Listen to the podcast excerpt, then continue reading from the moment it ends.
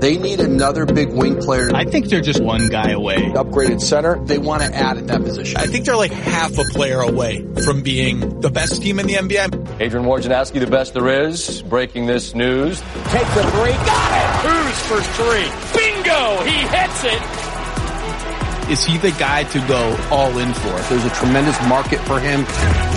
The first domino has fallen.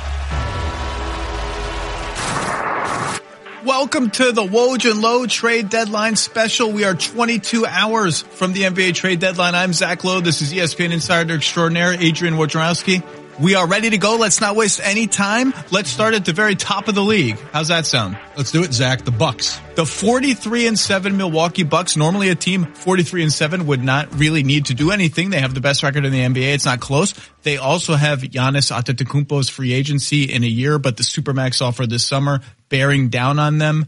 How much pressure are they under after losing four straight in the conference finals last year to go all in now? Well, there's no question, especially with Giannis's free agency hovering over them. They would love this summer to get an extension done and not have that year of uncertainty heading into 2021 when he could be unrestricted. The best chance they have of securing that, win a championship this year. And the same thing, if you, you want to make him in play free, as a free agent, beat Milwaukee in the playoffs. I, I thought they might make a play for Robert Covington. The price ended up being too high the guy that if they want to do something, the guy that all of these teams are calling about is Donte DiVincenzo. The Bucks love Donte DiVincenzo. If, if but if they package him, that Indiana pick that they own and some filler salary, they could get someone uh, uh, maybe with more experience. But I don't sense that they're they are risk averse, right? They're yeah. they're they're worried about their chemistry. There's no question, and that's I think the, the quandary they're in because this is a team that is running roughshod over the league and the they love each season. other. They love each other. When I say worried about their chemistry, I mean they don't want to mess up what they did. It's perfect right now. That's right. And so they're they're really particular about who they introduce to that group and also who they take out of it. Uh, this is a team right now that, you know, they could be the team in a buyout market where there's a specialist out there after the trade deadline who can fill a specific need for them. But I think this is a team, and, and you said risk averse is a term I've heard there, but they've been active and they're talking and they're looking, where can we help this team? If they could bring in more shooting, Mike Budenholzer never has oh. enough shooting, but that is at such a premium in the league what it would cost you to bring in a, player who could impact in that way, they're probably not willing to pay right you, now. You put a knockdown 40% shooter next to Giannis, it, it's like a super elixir and, and that's true. But the more, the more interesting, if you had to break down the league into three top contenders, it's Milwaukee and the LA team. So let's go to LA, the Lakers and the Clippers are in a little bit of a standoff right now with 22 hour. Are you going to do something or are you going to do something? And it concerns Andre Iguodala, Marcus Morris, and I think the Lakers are on the hunt for a ball handler. If if if those other two options don't pan out, maybe they get one of each. One gets Andre, one gets Marcus Morris. What, what's going to happen? Start with the Lakers. What are we hearing? Yeah, and, and one more, Darren Collison, who may return That's to right. the NBA sometime in February. Uh, th- there's no question. Each is kind of looking warily at the other because it's not just if you get a player of need, you're keeping it from the other team. This is a true arms race in LA. Uh, they're competing in every way. They did in free agency this summer. They're going to probably do it maybe in the conference finals to, to get to the NBA finals. Uh, but I think Iguodala is a player both teams hope doesn't get traded and somehow gets a buyout in Memphis. Now Memphis is insisting that is not all going along to happen.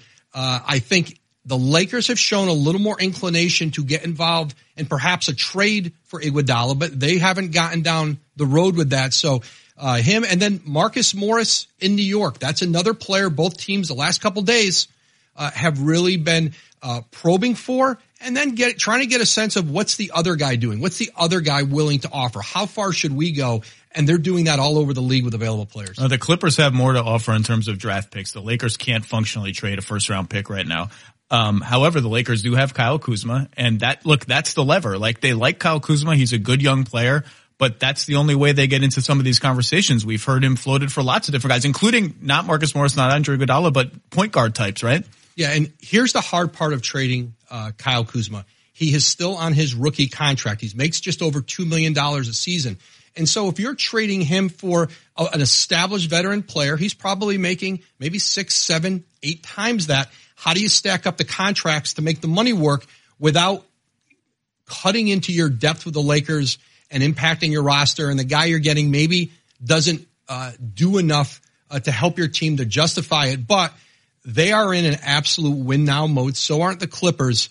And if they think they could upgrade on Kuzma, uh, and, and even understand, listen, we may regret trading him in three or four years when he's fully developed. We need to know we can count on this guy. We can put him on the floor in end game situations in the playoffs and the NBA finals. I don't know if they think that's who he is yet. And we've heard, uh, it, not just Iguodala and Marcus Morris, but, you know, Spencer Dinwiddie, Dennis Schroeder, I think that they've made some calls on. So we'll, we'll see where they end up. And, and the Marcus Morris thing got more interesting on many levels yesterday with the Knicks removing their president of basketball operations and apparently changing course.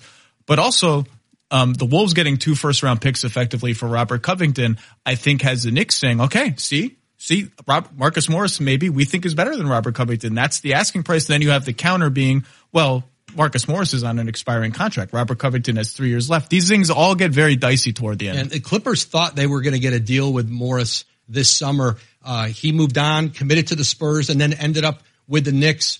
Uh, one thing the Clippers have not done, uh, my sense is they won't do, is put Landry Shamet in a trade to the Clippers or to the Knicks that's who New York wants, but I'm I've been told Shamet is off limits in those talks. Interesting, Sham, Shamet off limits. I mean that that's could be a centerpiece of the package, and I guess I get the the uh, the inclination is that the Knicks are open for shopping. I guess now.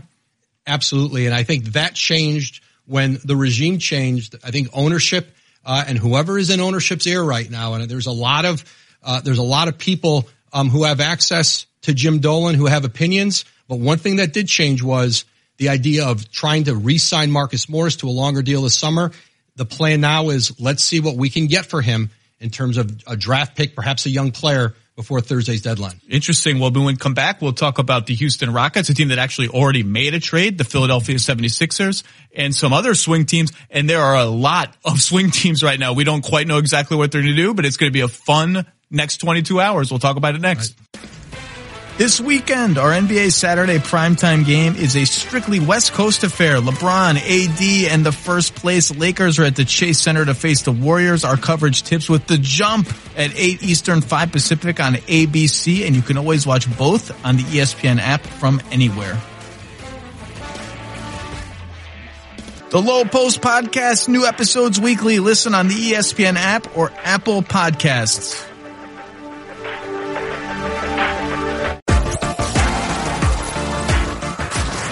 Welcome back to the Woj Lowe trade deadline special. We actually had a trade, a four team, 12, 12 player, player, trade. 12, four team, 12 player trade. Whew, I'm tired already thinking about that. Uh, the centerpiece was the Rockets, I think, acquiring, uh, Robert Covington in exchange for Clint Capela and a bunch of other things happened. It's a really interesting trade by the Rockets, trading their only playable center, uh, the only one getting any rotation minutes lately. Um, what does it tell us about what this team thinks of itself and where it's going now? Well, it, in a lot of ways, listen, this could be the last stand of coach Mike D'Antoni. He is in the last year of his contract. They broke off talks about an extension and in a lot of ways, you just see Mike D'Antoni going all in on what he believes in, uh, their system.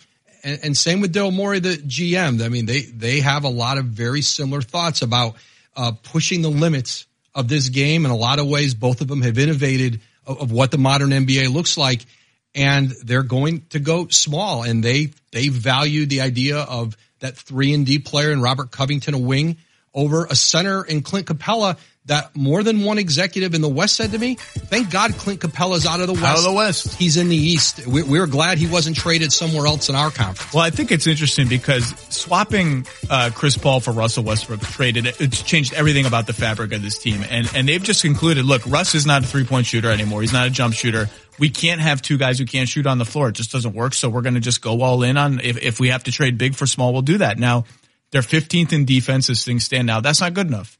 And I don't know how they're going to get good enough with this roster. That's they're they're counting on turnovers and pace. And if you try to offensive rebound against us and you don't get it, bam, we're running out with Russ. Okay, that's great to win the NBA title, which is the goal here. You know that this ownership group is not going to be you know satisfied with losing in the second round or something you got to play defense and, and that's where the rubber is going to meet the road for these guys. Yeah. Um, a team that was supposed to be a historically great defense. The Philadelphia 76ers are 31 and 20. They're sixth in the East. I don't care how awkward the fit is, how much time it was going to take, how many injuries they've had, and they've had some. Josh Richardson is hurt now. That is a disappointment. Al Horford voiced some comments today that I think are being sensationalized a little bit about how we've got to call some people out in the locker room or some such thing. What's going to happen here? Can they do anything at the deadline or is this a wait and see how they do in the playoffs kind of thing? I mean, Zach, short of making a wholesale trade of one of their elite core max players, which there's been no suggestion they're ready to do that. You know, even Al Horford, who's still trying to figure out how to play with that group, what his role is, what they need from him. The feeling in Philly is we need Al Horford to beat the Bucks. We need his size. We need to be big against them. And so you look around the periphery on their roster, the Mike Scotts, the Zhaire Smiths, a first round pick. It's not going to bring back much. And we talk about it's a team that needs shooting. They really have missed JJ Redick. Uh, they, they knew they wouldn't be able to afford to keep him, but everybody, we, we said it earlier, every contender would love to add shooting. They, they will be outbid pretty much by anybody out there. Um, in terms of a guy who can really help them, they're going to have, their, their savior is going to have to be internally. And what, what worries you about that team, Zach, and, and, and, Brett Brown uses this word a lot, the spirit of it. It's not just that they play poorly. It's sagging, right, it's sagging right They now. don't compete. They don't look like they enjoy playing with each other. There, there are a lot of reasons to be concerned about this. You can't team. let Jimmy Butler, the guy you let go away, just whip you three times now this season. Um, I, we've all heard almost no chance any of the starters or Matisse Thybulle are getting traded. So again, the solution is going to have to come within. And by the way, I do think they match up well with the Bucks as well as you can match up with the 43 and 7 team. It's the Raptors, the Pacers, the Celtics, all those teams that, you know, you got to get by those teams too. And then they're going to have to play better. Let's get into some swing teams that can really dictate how this market unfolds. And I think the most obvious one is Oklahoma City, filled with veterans, Steven Adams, Danilo Gallinari, already mentioned Schroeder. Chris Paul, I think is probably untradeable with that contract they those guys are coveted. They're good players. What's the sense of Oklahoma City as we bear down on the deadline here? Sam Presti is you know, essentially telling people come with your best offers. You know, they, they have almost one of everything. You want a combo guard, you got Dennis Schroeder, you got a forward in Danilo Gallinari, you got a starting level center in Steven Adams, who's who's a winning player who makes could certainly there, there's teams with some needs in the middle. Atlanta by trading for Capela. they're off the board for Adams you know, and essentially they're saying is we can go into the summer um, and, and, keep these guys. We could do sign and trade, a sign and trade for Gallinari, um, or you know, we could move him now if we get a, a, deal we like. But this team is probably overachieved. Billy Donovan, I think, is a coach of the year candidate in the NBA. I think in that city, that community, they've really enjoyed this team. And Chris Paul is playing some of his best basketball in years. And so I think they're open for business. It's possible they do one deal. It's possible they do multiple deals or none, but they don't feel a pressure that they have to do anything. I would love them to go the other way. Buy, get a quality wing in there, and that's a team that nobody wants to see in the playoffs. And they've made those calls too. Love it. That's what I want. Let's get to Miami because Miami, I think, is better than they anticipated being. And when they see a window, you, you called it on Miami. I, you I've, called it on Miami. I'm wrong about a lot of stuff. I was right Not on that one. But, and you know Pat Riley. When he sees a window, he is going to punch his fist through it as hard as he can to try and get in there. They have Justice Winslow, who's injured, and we don't really know when he's coming back. They have a ex- couple of expirings. Um, trading a pick is difficult for them, but you know they're going to try and do something. Is there anything out there? I think they are still very much a sleeper team for Andre Iguodala in Memphis. I mean, it fits them perfectly. It, he fits their DNA. Uh, I think that's a team to continue to watch between now and three o'clock on Thursday. Another thing to keep in mind with Miami is they make deals. They want to keep some cap flexibility, some space for 2021 when there's a certain free potential maybe, free agent, maybe potential free agent from Milwaukee named Giannis Antetokounmpo. Pat Riley will always be big game hunting. That's the biggest game on the horizon and and they I think they would have liked to have gotten in on Jrue Holiday, but they're not. I, I would be very surprised if they traded Tyler Herro or any of young player that of that level or better to get in that conversation. And, and so far, New Orleans has signaled they are not interested in moving Jrue Holiday before the trade deadline. Uh, we'll talk about some other swing teams when we get back, including the teams that are still getting over Kawhi Leonard and one that just fired its president of basketball operations. Come back and hang with us.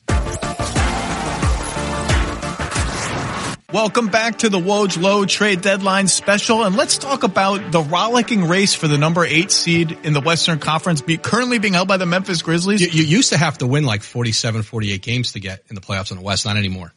And, and yet seven and eight in the West, is still way better than seven and eight in the yeah. East. Um, the Spurs are trailing that race. They have a 22 year consecutive playoff streak, tied for the longest ever.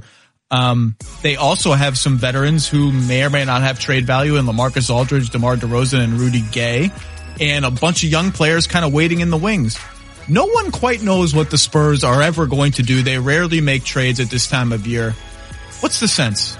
Well, the, the sense that I've gotten with the Spurs is, you know, they have really put up on their board all the different scenarios, some of which include liquidating everybody. How many young assets and picks could we get for our veteran players? Or let's go out and try to improve this team and get in the playoffs. But, you know, they have explored deals with DeMar DeRozan, with LaMarcus Aldridge. I think Rudy Gay, there's not a lot of value out there for him right now. Uh, but they've asked for a lot from teams. And those are two players who, you know, any contender might have some interest in. You know, DeRozan can opt out of his deal. You know, he's looking for a big extension. Uh, Aldridge is signed through next season. Uh, but the sense now, I think, is they'll probably go forward with these guys and then address it in the offseason. Even if DeMar DeRozan was going to leave in free agency, they could still work a sign and trade, get something for him. But it, feels like they still would like to get into the playoffs. Yeah, I think they would. They're they're proud of that streak, and they should be proud of that streak. It's it's it means it's meaningful. It means something. We compete. It's not just win or bust in the NBA, title or bust. It means something to make the playoffs. DeRozan is kind of like the guard Andre Drummond, where the rest of the league is like, that player option kind of freaks us out. It's a lot of money. Do we think he, his old school game kind of drives winning as much as we need it to? And Aldridge, they made, I thought, a, a, puzzling decision to guarantee his contract for next season at a big number. Whereas if they wanted to trade him when it was partially guaranteed, it was, I think, more attractive. So, uh, we'll see. Let's talk about the team that they traded Kawhi Leonard to, the defending champion Toronto Raptors, second in the East, 37 and 14, I think.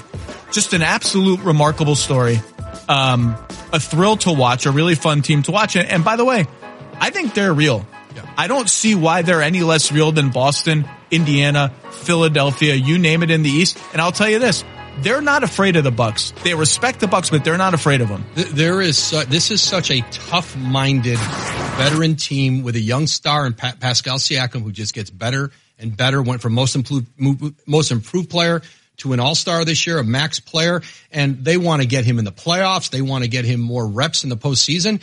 Before the year, you thought, well, maybe at the trade deadline, Marc Gasol, Serge Ibaka, who are going to be free agents, maybe they might look to move them. No way. They want to add players. Those are players they could re-sign in the offseason. And what Masai Ujiri has shown you with his front office, the idea of trading for some late first round pick, they can get undrafted players who get in the rotation. Rookie Terence Davis, Pascal Siakam was the end of the first round. They don't need your first round picks to uh, your uh, bad har- ones. Yeah, they don't need your low to, har- to harvest the league, to harvest the world for talent.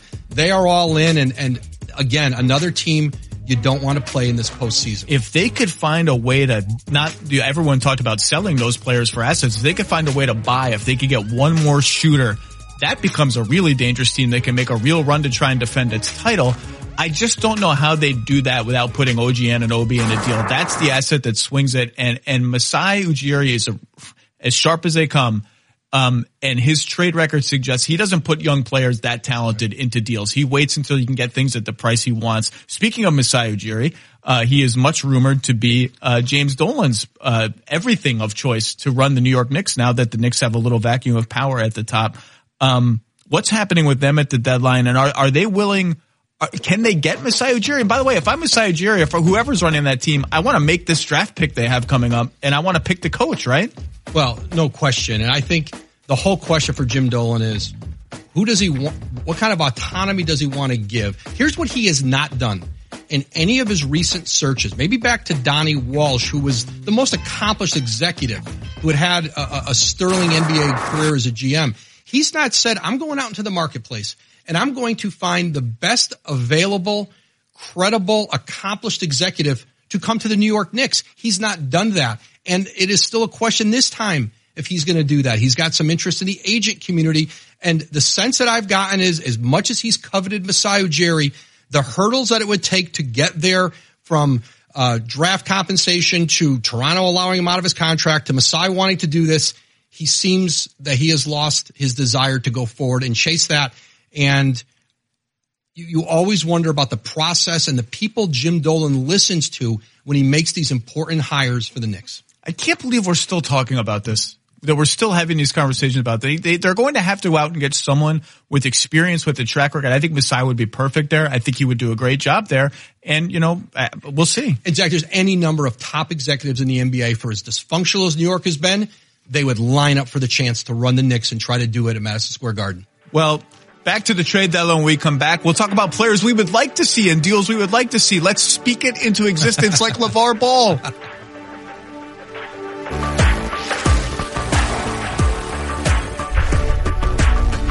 Welcome back to the Woj Lowe Deadline Special. It's time to speak things into existence. Our wish right. list, our trade deadline wish list, not reporting, not anything with sources, just stuff we'd like to see right. happen.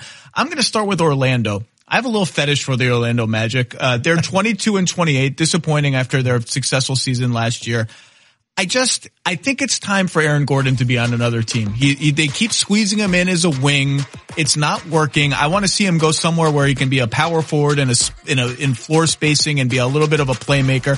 And also I'm puzzled. It's interesting to me we haven't heard anything on Evan Fournier, who's a good player on an expiring contract who is going to cost a lot of money to resign.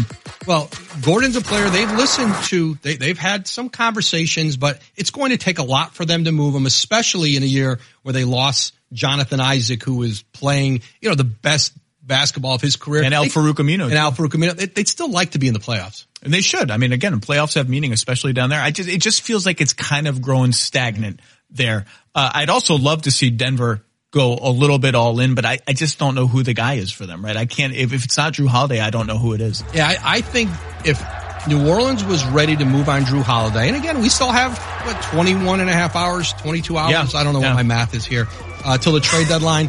so far, they have not done that. Zach, New Orleans has been like, unless someone absolutely blew us out of the water on Jrue Holiday, they've got him under contract beyond this season.